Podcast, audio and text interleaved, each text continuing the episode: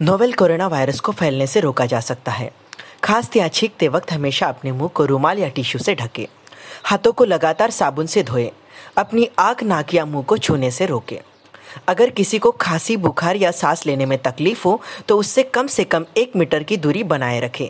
ज़रूरत पड़ने पर नज़दीकी स्वास्थ्य केंद्र जाएँ या हेल्पलाइन नंबर शून्य एक एक दो तीन नौ सात आठ शून्य चार छः पर संपर्क करें। स्वास्थ्य एवं परिवार कल्याण मंत्रालय भारत सरकार द्वारा जनहित में जारी।